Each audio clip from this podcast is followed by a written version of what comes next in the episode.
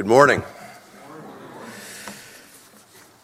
This morning we are considering one of the passages that really needs to inform how we think about the age to come, what we oftentimes call heaven, eternal life with God. Uh, we're considering this morning our hope, what God has set before us. It's oftentimes difficult, even intimidating to think about. Yes, in heaven, in, in the age to come, same God. We're still human beings, but we're human beings without sin. We have to take into account how sin has twisted, deceived, corrupted so many of even our best thoughts about God as we try to reflect upon the things He's told us. It's not a completely, infinitely different world, but it's significantly different. The age to come is better for those who believe.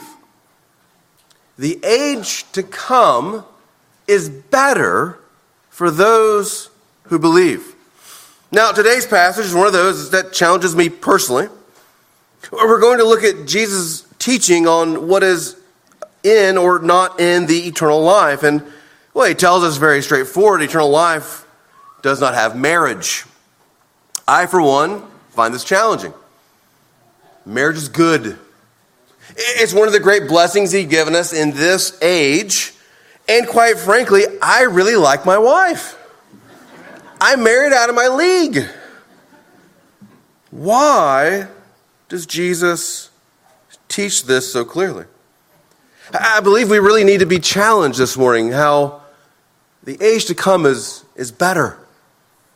We, we, we have to believe that. We have to understand what is better about it. We will enjoy, what we will enjoy in heaven is greater than the best parts of this earthly life.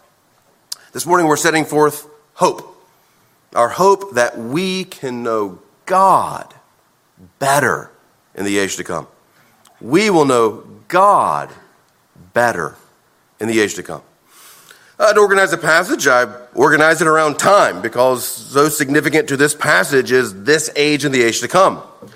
If you're taking notes, I'm going to try to dissect the passage with these four headings the present marriage, the present marriage, the future resurrection, the future resurrection, the past promise, and the eternal Son of God. The first thing we see is the present marriage. Uh, if you're new with us, we're walking through the Gospel of Luke. Uh, Jesus has now come to Jerusalem the last time. He, he is the promised Messiah. He has done miracles. He's taught God's word. He's, he's amazed the crowds. He's infuriated the religious leaders. They are seeking to destroy him. He's come into the city being praised as the son of David. He's come into the city, and now in the temple, he's turned over tables, uh, disgusted by the way the religious leaders have corrupted worship. And then he begins to teach. And, and it, the, the way all the synoptic gospels, Matthew, Mark, and Luke, record this is he's teaching in the gospels God himself in the temple. And the religious leaders just lined up outside to take their shot at him. We, we saw the chief priests, the scribes, this is the last one, and it's, it's significant how this ends. Verse 40 For they no longer dared to ask him any questions. That's what happens when you try to go and stump God. They, they no longer dared try to deceive the God of truth. They, they no longer dared to wrap the God of light with their darkness. Here we see the last group. They're the Sadducees. We, we don't know a lot about the Sadducees. Uh, what we do understand is that they only believe in the first five books of the Bible, what we call the Pentateuch. The, the first five books. Uh, significant in their theology for this passage, what Luke already tells us in verse 27, they deny the resurrection. They, they, they deny the spiritual world. They deny angels, the resurrection, the afterlife from what we gather, they seem to be a wealthy religious elite. They're, they're of the priestly order. Their, their name highlights a tragic irony. They, they were very wealthy in this world, but didn't believe in the latter world. That's sad, you see. That got the response I was expecting. They're going to try to catch Jesus in a, in a gotcha moment. There's two ways we're going to try to see, we're going to see how people challenge Christianity. There's really two tests for any worldview. There's internal consistency and there's external correspondence. And both of those are very important for any worldview.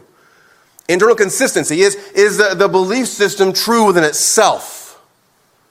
And then the correspondence, does it actually make sense and, and, and relate to this world? And we have to, to, to understand how both of these work. The Sadducees are going to do an internal consistency challenge. They're going to present a, a problem that they are, are, are, are, pretending or they assume presents some kind of absurdity. If we reduce this belief down to its end, it's going to be an absurdity. It, what they're actually doing is a logical fallacy. But let's look at what they do. Here, we uh, beginning in verse 27 there came to him some Sadducees. Again, he's been teaching in the temple. Numer- we, we just had the, uh, the uh, chief priest try to figure out how to trick him with the, the tax. Should we, we give to Caesar what is his? Now the Sadducees are up next. They deny the resurrection. And they asked him a question saying, Teacher, Moses, again, they only believe in the first five books of the Bible, what Moses wrote. Moses wrote for us that if a man's brother dies having a wife but no children, the man must take the widow and raise up offspring for his brother. Now there were seven brothers. The first took a wife and died without children. The second, the third took her, and likewise all seven left no children and died. After the woman also died. In the resurrection, therefore, whose wife will the woman be? For the seven had her as a wife. Ha, ha, ha. They think they've got him.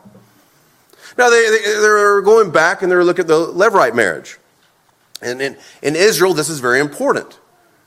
Uh, that, that every uh, man would have a, a, a, continued line. And so, if, if a uh, man marries a wife and, and there is no child before he dies, the brother has responsibility to provide a child, and that child will be considered his brother's. Now, this is important for Israel, just to kind of back up a little bit and ask why the hope of the world is based on one child being born of this person, of these people. The, the, the, lineage of Israel is very important. I believe this is part of that. And they're, they're, they're looking at this law and they're, they're, believe, they're, they're saying, well, this belief in the resurrection, well, if knowing only uh, one man should be married to one woman, well, this woman had seven husbands. Whose husband will she be in the resurrection? And again, they're, they're trying to take a belief and reduce it down into what would be considered absurd. They're, they're challenging the internal consistency. They, they think they've got Jesus caught. Well, let's look at Jesus' answer.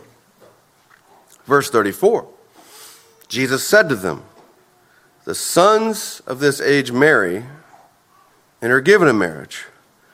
And just to capture what the, the significance of this, verse 35, but. Right? In this age, there's marriage.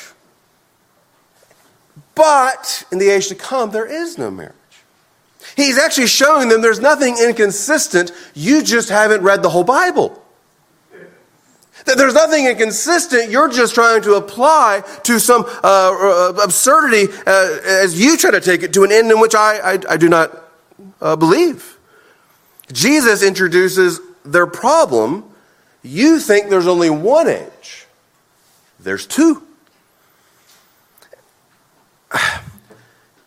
Jesus invites these questions. If you have questions about who he is, we invite these questions. But just understand, we all have premises in our questions that, that could be wrong, and so we might be asking the wrong question. When we're trying to impose our question on God, we might be trying to, we might be assuming something that, that isn't true in our very question. We need to be careful how we do this. When we come to Jesus, He actually usually helps us understand how to ask the right question. We're not afraid of these questions. We want these questions. but we want to make sure we're asking right questions. This age, I really want to linger here because what Jesus says in just these few words is very important. In the current age of creation, the history of man begins in Genesis chapter 2, verse 4. The, the book of Genesis is ordered around a phrase These are the generations. We are now living in these generations. We have to understand very importantly chapter headings and breaks, they're not helpful. They're, they're, they're, they're not in the original. Those chapters and verses, they, they, those are added later. And we'll see when Jesus says Moses, and, or whenever Moses comes to a bush, right? He doesn't say Exodus 3 because there was no 3 written down by Moses. Genesis 2, 4. These are generations. There, there, there's a history of man, and there's a certain orderliness to this. Our history begins with God forming man from the earth. There, there's an important aspect to the fact that we are designed to be tied to this earth. And then God breathed his own life into man. There, there's a, there's a, a beautiful picture of how we're made in God's image. We're formed to be tied to this earth as stewards of this earth. We're, we're, we're breathed life into God to show how dignified and important this life is. And then Genesis 2, after God gives Adam a job description, work and keep the garden, he informs Adam he needs help. God makes a promise I'll provide. Do, do we understand that Genesis 1 is a hymn of praise to the God of goodness and order? And that the end emphasis of this hymn of praise is God making man in his image, male and female. God making humans in his image, male and female. That is the end emphasis of that grand hymn of praise to God. Do we see in Genesis 2, which is history, the end emphasis is God forming woman and bringing her to man? And, and, and then giving us the institution of marriage? This is good. Genesis 2 shows us this grand design. Genesis 2:24, the most quoted Old Testament verse throughout the Bible. It kind of has privilege, right? It's at the very beginning. Shall leave his father and mother. The two shall become one flesh. This is before sin. This is good. Marriage is a great gift of God given to us in this age. Let's pause and just appreciate that God's Word gives us goodness and order for us to think about who we are, who our neighbor is, how we should relate to them. All right, we, we live in a world that's really gotten confused about gender, sexuality the first response here as Christians is to thank God that His Word is so clear about what's most important. Jesus quotes Moses. There is male and female. Here we, we see from the very design, there, there's goodness for us. And we need to be very careful. We know how good and clear this order is because God gave it to us. And we look out into the world and we see the confusion God also explains what that is. Romans 1, God gives us over to our sin. What, what, what Satan wants to do is attack at the very heart of what's good and right and orderly and create disorder and confusion. And our job isn't to hand people over their sin and say, how could they think this? No, God hands people over their sin. Our job is to rejoice Hold firm to what God says and, and, and seek to be clear from God's word what God actually says about us. We need to be very clear that we should be patient, prayerful. It's very dangerous the way many are thinking about gender and sexuality. It, it, it's, it's terrifying. What we need to do as Christians is, is look and just praise God for how clear His Word is that every male and female has the same dignity, value, and worth because every male and female is made in his image. And God made male and female with a very specific purpose. And there's a beautiful design. but we have to submit to Him. As we think about this passage, Christian, we have to be thankful for how clear God is regarding the goodness and order of His design. Now, I want to speak to three different groups here those who are married, those who are not married, those who do not value marriage. First, marriage is designed by God to provide stability, responsibility, and partnership. There's a way in which God looks and He's given Adam this command, and He tells Adam very clearly, You need help. There's a way in which marriage is designed by God to be the fabric of society. A, a, a, man marries a woman and becomes a husband and a wife. Marriage is a, a covenant. A covenant is based upon promises. Promises are meant to be kept. A covenant demands of us. A covenant, the covenant of marriage isn't so that you would be fully fulfilled. The covenant of marriage is so that you would give yourself fully over in the promises. Do not permit distance, unforgiveness to be a baseline in your marriage union. If you're married, do not permit distance, unforgiveness to be a baseline in your marriage union. Let me also be very clear for everyone marriage is the only proper relationship for sex. One flesh is referring to a, a sexual union. Sex, by definition, is a covenant activity. Giving yourself over to someone in sex is a covenant activity. Our culture views sex as this thing that's just for your pleasure, no responsibility. But no, marriage is giving yourself over to someone else. Sex is good for your marriage, healthy for your marriage, necessary for your marriage. One flesh is meant to be practiced. If you're not married, but desiring to be married, marriage is good, it isn't the ultimate end. Marriage will not complete you marriage to a spouse on this earth is not going to give you the satisfaction you're looking for. Marriage is a significant way in which God sanctifies us because two sinners united that closely are going to grow in sanctification. Christ and the bridegroom, they're the ultimate. Realize that Christ has given clear prescriptions for who we should be as we pursue marriage. We should be looking for in uh, a future marriage. The ultimate call the ultimate end is to be the bride of Christ, to know He is who gives us true maturity in Him and satisfaction. Married folks, I want to speak to us for, for a second, one more. We've got to quit talking as if marriage is the only way someone becomes mature.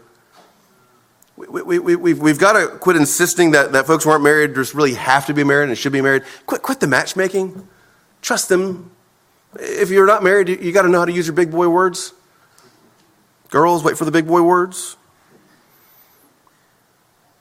My concern of those who do not value marriage. This is a growing trend in our culture. To, to, to, to, not value it as a good gift from God. And is that surprising? I, would love to hear if anyone knows of a TV or movie portrayal of a good, healthy marriage. Think about the way marriage is regularly portrayed before us. It's devalued in every way. That, that's why Christians, our homes, are so important. Desiring to glorify God with our marriage, desiring to be a witness to those who come into our homes, what marriage should look like. Oh, the dangers out there that, that want to replace healthy sex in a covenant relationship with pornography. Uh, selfishness and self absorption rather than giving oneself over in covenant union. The goal of a Christian, speaking to Christians, is to take what God's word says is good, believe what he says is good, and be transformed. If you're a Christian, you have to value marriage. Here's the most basic reason why the Bible begins with marriage and it ends with marriage. Marriage is good. This present age has marriage. Verse 34, full stop, but. Second point, the future resurrection. The future resurrection. verses 35 and 36. But those who are considered worthy to attain to that age and to the resurrection from the dead neither marry nor are given in marriage.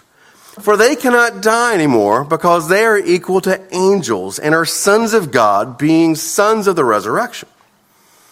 Notice Jesus making a strong contrast between Genesis 2 4 and the second coming or the age to come. There, there's, there's this heavens and earth, and we know there's a new heavens and earth.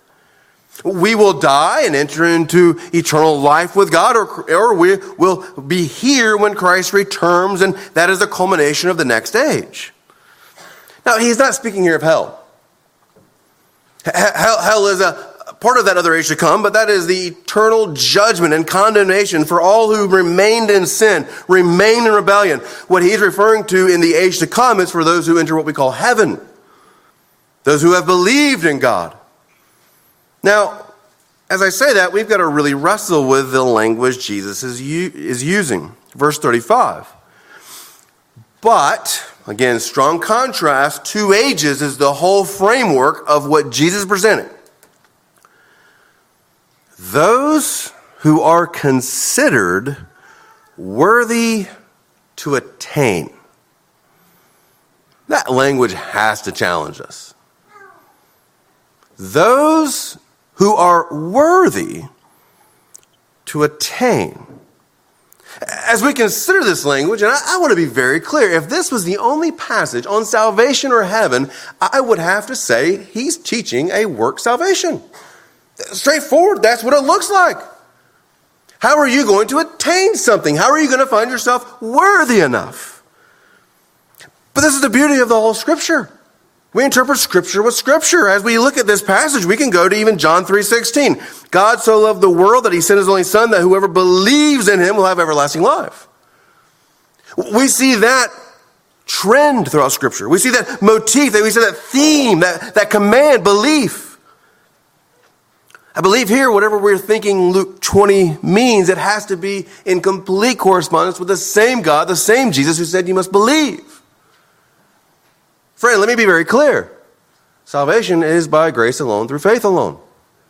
There's no amount of work that will make you worthy outside of the work of Christ. We believe in what Christ did. We believe in his work on the cross and the resurrection and him ascending. That is what is sufficient to satisfy the wrath of God. Salvation is only by faith. So, why does Jesus use this language, those who are considered worthy? Maybe he's pressing in the Sadducees because they had a works based salvation. And their whole disbelief of the resurrection shows that they are not worthy. He, he, it would be like Jesus to start putting his finger in the problem hole to show them not a fallacy, but the true absurdity. The other option is we have to take together. We're saved by faith alone. And we are to put forth every effort to make sure we attain the end goal of salvation. Th- those two things come together. We've seen Jesus even give a warning many will knock, but they will not be able to enter. Uh, 2 Peter 1, there's great effort required of a Christian who's going to persevere. Well, faith puts us on the path of works, not working to be proving ourselves good enough to be children of God, but works that we would grow up into Christ. Works that we would persevere. We, we too often take faith alone for salvation to, to be reduced down into an easy believism. Friends, the gospel is that simple. We're great sinners, and Jesus Christ is a great Savior. Believe in Him. And as we believe in Him, we, we see the high calling of denying yourself, carrying your cross, following Him. There's a high calling of persevering in hope and faith and putting forth every effort to continue to grow in Him. As we step back here, Jesus begins here in terms of what it means to enter into that age. I want to be very clear heaven is a word of love. It's difficult for us to imagine heaven because there's a, a different time, it's going to be a different space, but ultimately, we're a different people. There's no sin. The challenge for us is how are we training ourselves to love God and be satisfied Him? You don't have to do enough to be worthy of heaven, but Jesus Christ, who has come, tells us we are called to persevere. In the membership class, we looked at 1 John 3 2 and 3, and we, we, we see some helpful categories to wrestle with this. We are children of God now. That is the position of salvation that we receive by faith. We will see him as he is when he returns. We'll be transformed. That's the future perfection that Jesus is going to be speaking of right here. Resurrected children of God. And then he ends.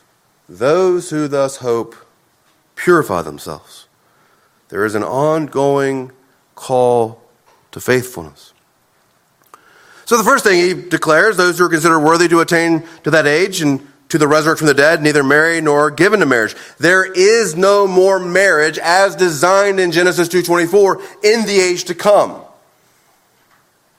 The real issue is why. This is a challenging passage. Why won't there be any marriage? Verse 36. This is Jesus' explanation. For they cannot die anymore. Uh, we're, we're going to have to keep thinking. All right? We, we, we, we're called to submit to God with all our thoughts. And we got, all right, why is that the reason? It's Jesus speaking, it's right. Why is that the reason? First of all, I do want to point out death is possible when Jesus or when God, Jesus, the Creator, introduces marriage, but it isn't present yet. We get that, right? God had told Adam, if you sin, you will die. Then he enters his marriage. Afterward, Adam sins and death comes. Death is possible in Genesis 2. It is inevitable in Genesis 3. It is then impossible in the age to come. Three very important stages of God's order. It is possible after sin, impossible. But, but marriage is given while it's still just possible. Notice Jesus referring all the way back, I believe, here, because death is possible, and, and because he knows they will sin and they will die, it, it is what comes. Marriage is no longer going to be a possibility. Um, marriage is no longer an ordinance or a, a marriage. All right, back up, erase that. Marriage is not an ordinance. Marriage is no longer an institution in the age to come because death no longer exists. He further explains this. Why is there no more death?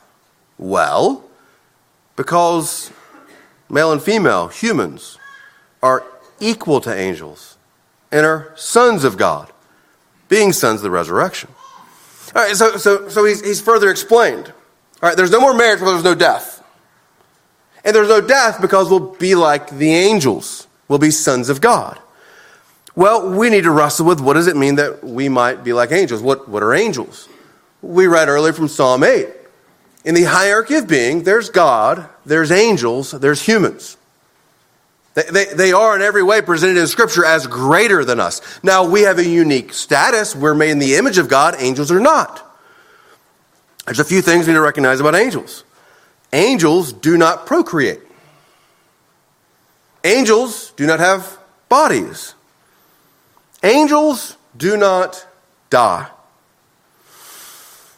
You know, I, I, remember in, in either Bible college or seminary, someone presenting as if it's a silly question how many angels can dance on the head of a pin?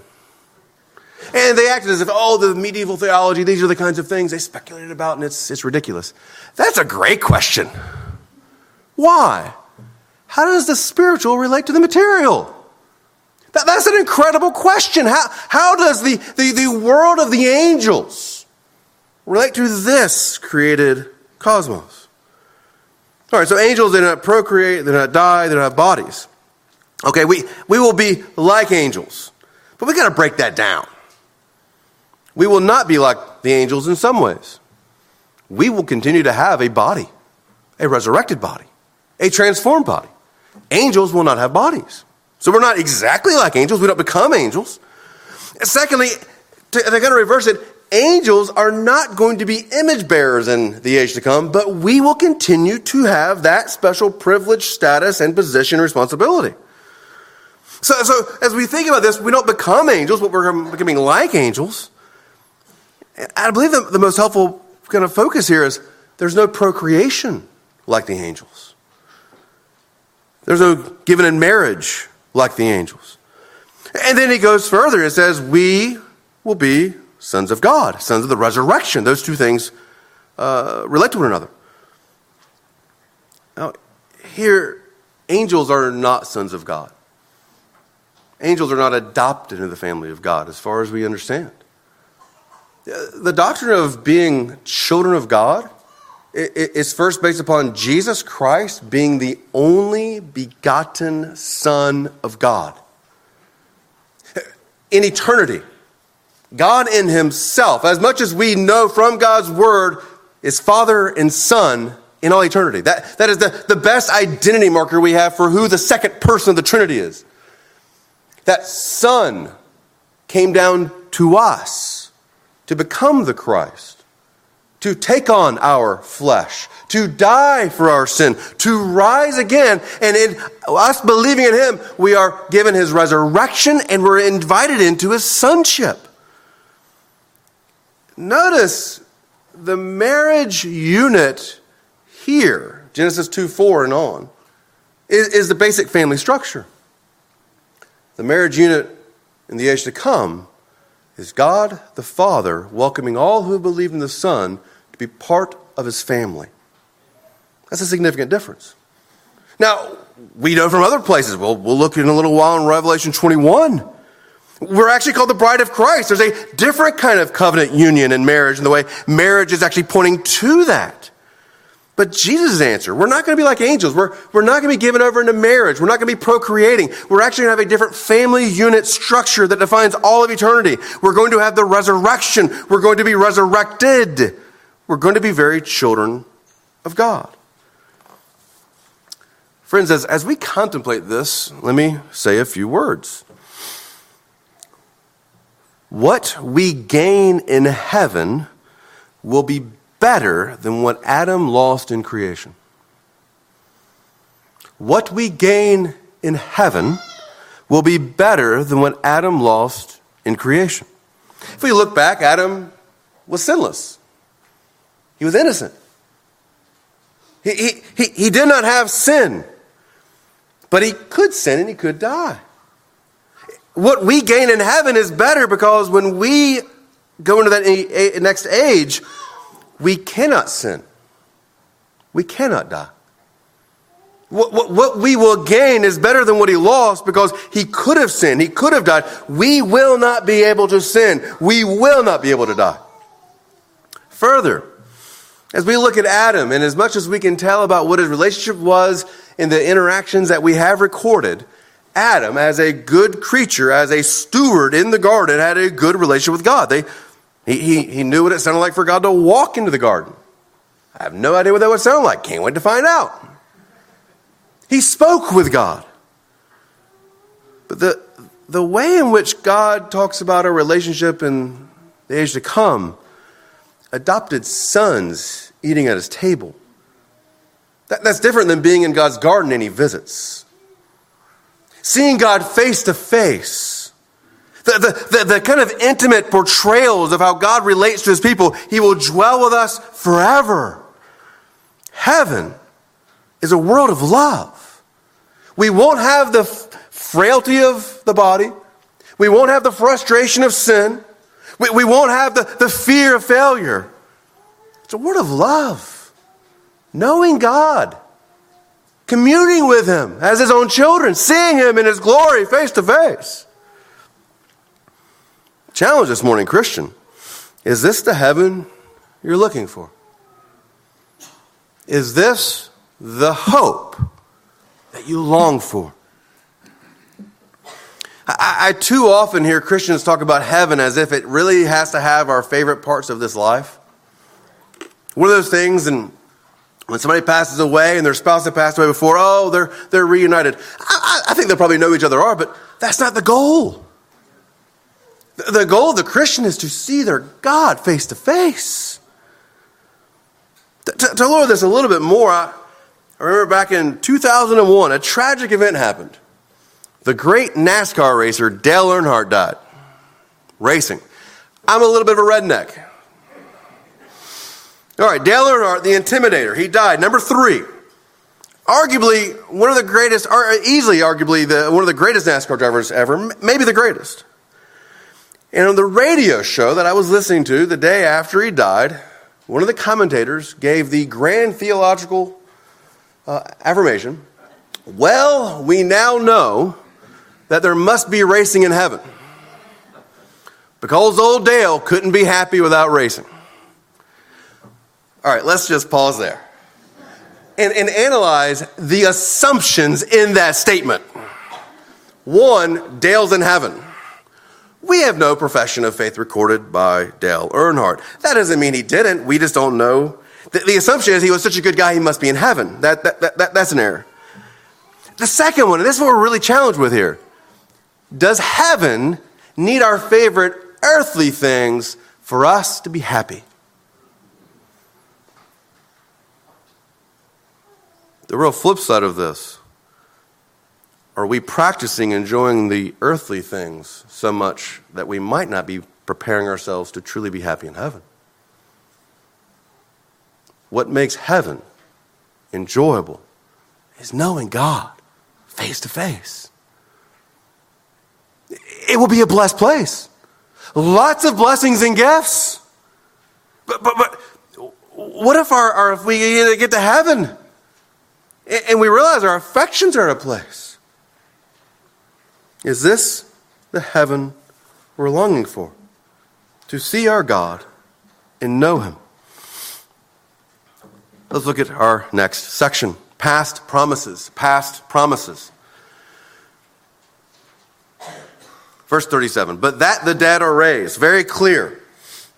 Now remember what books of the Bible the Sadducees believed in. The first five, the books of Moses. But that the dead are raised. Even Moses. Now, he, he, he's had to teach them a whole new theological category, but now he's going to go back and he's going to play on his turf. It's his word. Right? The Pentateuch is Jesus Christ.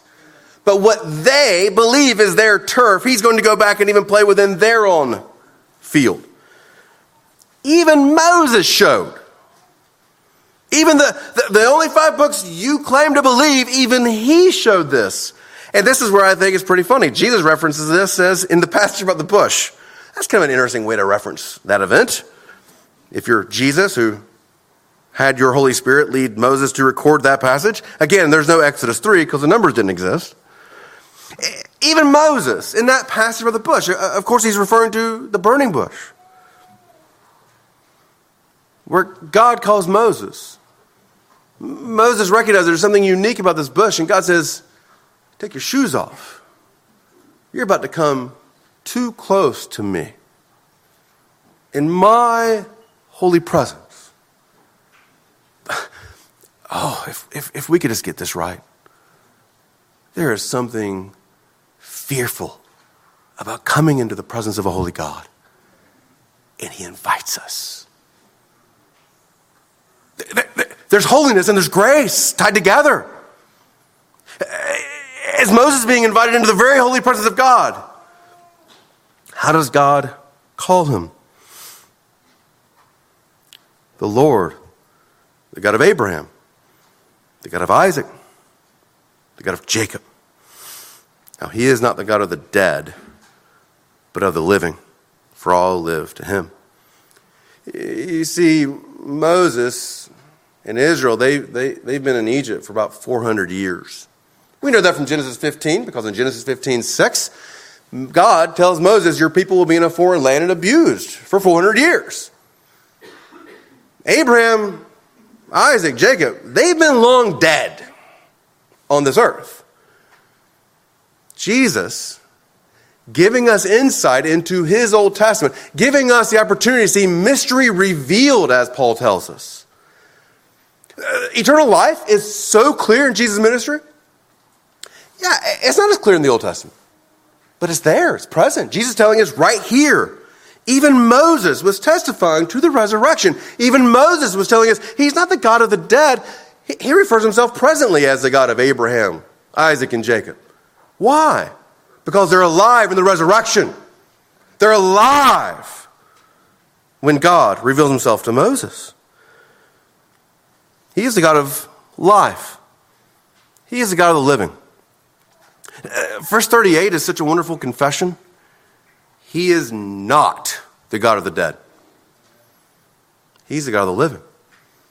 As we, we what, what a fantastic confession. He's a God of life. He's a God who created us for life. Uh, something very helpful just to, to, to, to grasp, and that we know death is not the way it's supposed to be. Right? We, I want to say this gently, but we've got to stop having celebrations of life. We've got to have funerals. We have to learn how to grieve. We're going to celebrate someone's life as it ends at a funeral. We're going to rejoice in all the great things in it, but we, we got to quit trying to pretend death isn't real and that death isn't really painful. It, we, we've got to learn how to grieve and weep at death. And as Christians, we've got to learn how to grieve with hope. Not hope that somehow their, their life was so meaningful that death shouldn't be painful. No, hope that Christ is risen and their death is painful because it's not the way it's supposed to be, but He solved the problem. The comfort for today. He did not leave us in death, He promised life. He is a God of life. The, amazing truth, as we heard from Ben a few Sundays ago from 1 Corinthians 15, we have some significant enemies our own sin, death, and Satan. Christ on the cross destroys death. Death is no longer the absolute end. No, death is defeated in the death of Christ. And he rose again so that we might know life. Jesus taught us here in response to this question pretty quickly, but very fully, a, a, a, theology of God, the God of life, the God who gives eternal life, what eternal life is not going to be like, what it will be like. And notice there, the scribes, different group, teacher, you have spoken well. For they no longer dared to ask him anything. And then Jesus turns to them. Here we see Jesus teaching the eternal Son of God. Now we're going to see the eternal Son of God. Jesus asks a question How can they say that the Christ is David's son? For David himself, in the book of Psalms, that's Psalm 110, the psalm you had heard earlier read, the Lord said to my Lord, Sit at my right hand until I make your enemies your footstool. David thus calls him Lord, so how is he his son? Jesus is pressing into them a problem they've got, and that they've got too small of a God. They've got too small of an understanding of who they should be looking for. I want to be very clear. The Messiah is David's son. Jesus isn't denying that. The problem they have is that they believe he's just a son. You're looking for just a descendant. You're looking for someone who's going to be born as a human and only a human who is born of David one of the great testimonies of God's word being true. The, the promised Savior from Genesis 3.15 has to be a child of Eve, has to, has to be of human lineage, then has to be a child of Abraham, Isaac, Jacob, Israel, of the tribe of Jude, Judah. We fast forward, has to be a son of David. 2 Samuel 7 is one of those significant passages. David, in his throne, after being the true king, the, full, the, the, the king of Israel at that point, says, I, I want to build God a house. I want his tabernacle to quit being a temporary place. I want it to be here. God says, No, I'm, you can't build me a house, but I'm going to build you a house, a dynasty. One of your sons will sit on the throne forever, eternal. Israel is supposed to be looking for a child born of the line of David. The hope of Israel is that someone will be born and, would be a child. The, the challenge is they, they're merely looking for a child. What, what Jesus does in Psalm 110 is to show it's not just someone born of the right human descendancy, it's, it's God Himself who broke in who came down, and was born in the line of David. Here, here's what he's saying David himself calls the Messiah his own Lord. This would be unbecoming of a father if he's merely a son.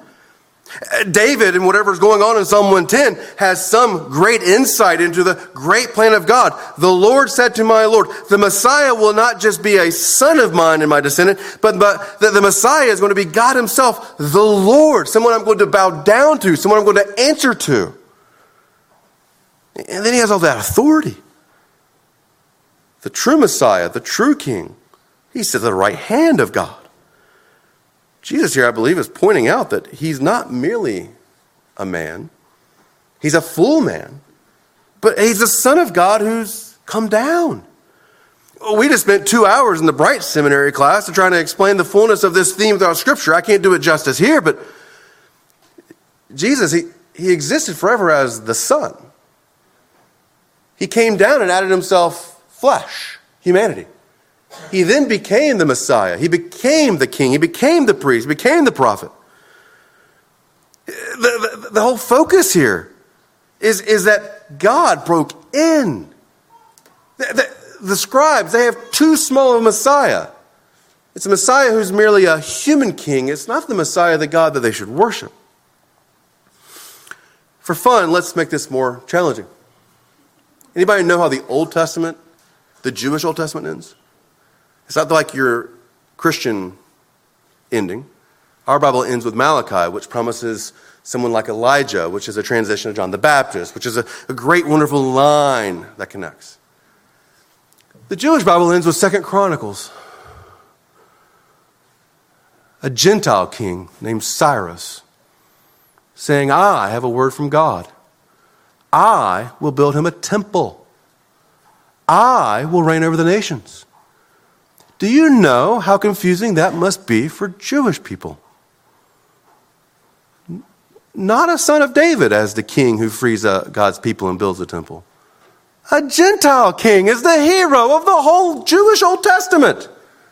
What, what an exclamation point of disappointment. Do you know how Luke begins? the angel comes to Mary. You're not going to know, man, but you're going to have a child. That child will be called the Son of the Most High, and he will reign forever. That's how God fulfilled his promises. I, I believe the confusion there the, for, for, for a Jewish person, it should be so disappointing so that you're saying there's got to be something more, and there is. It's Jesus, the true King, the Son of God who's come down to become like us, to, to reign in absolute righteousness.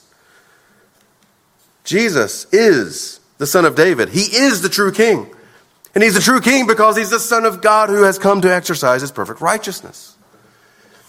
So think about the hope set before us. Heaven is a different place.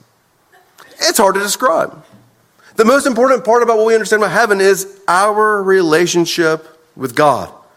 We will see him face to face. We will know him without sin.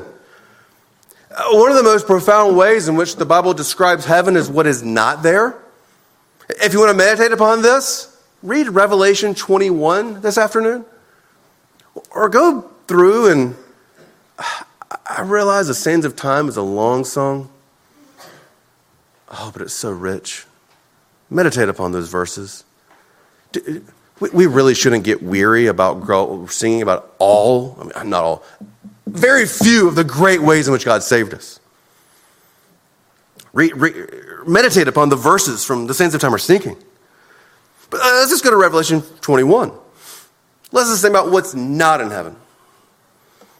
Verse 4 He will wipe away every tear. No more death, no mourning, no crying, no pain. the former things of this age have passed away.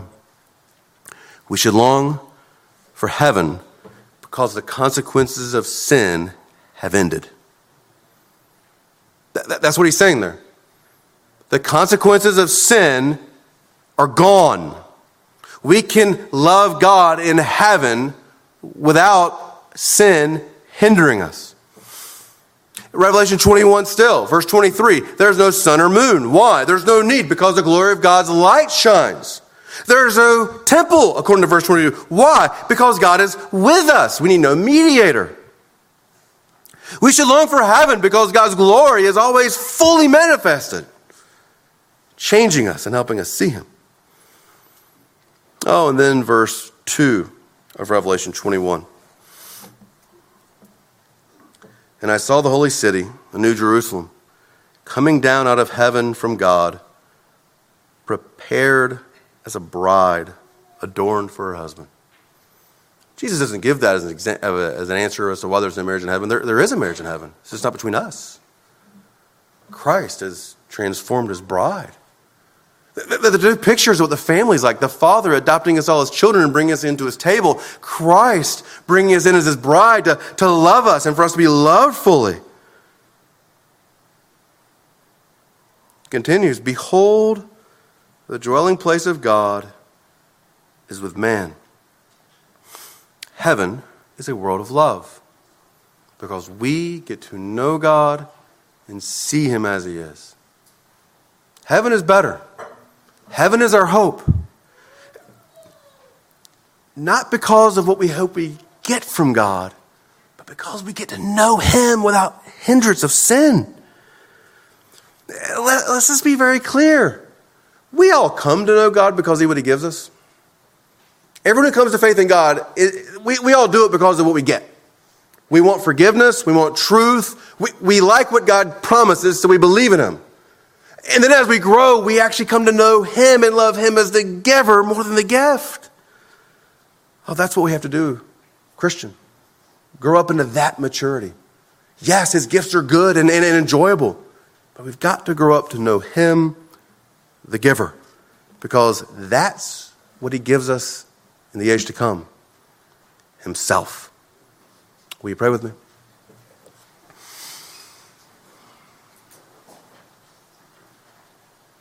Father, we thank you, Lord, for your kindness. You did not leave us in our sin, in our lies, in our death. But you promised, you promised to make us alive again. You promised even your own son. You, you, your promises bring truth. Lord, I, I pray we would hear the hope you set before us. We would order our lives around that hope set before us. We would long to see Christ, to know Christ. And because we thus hope, we would purify ourselves. In Jesus' name we pray. Amen. Let us stand and sing our song of response.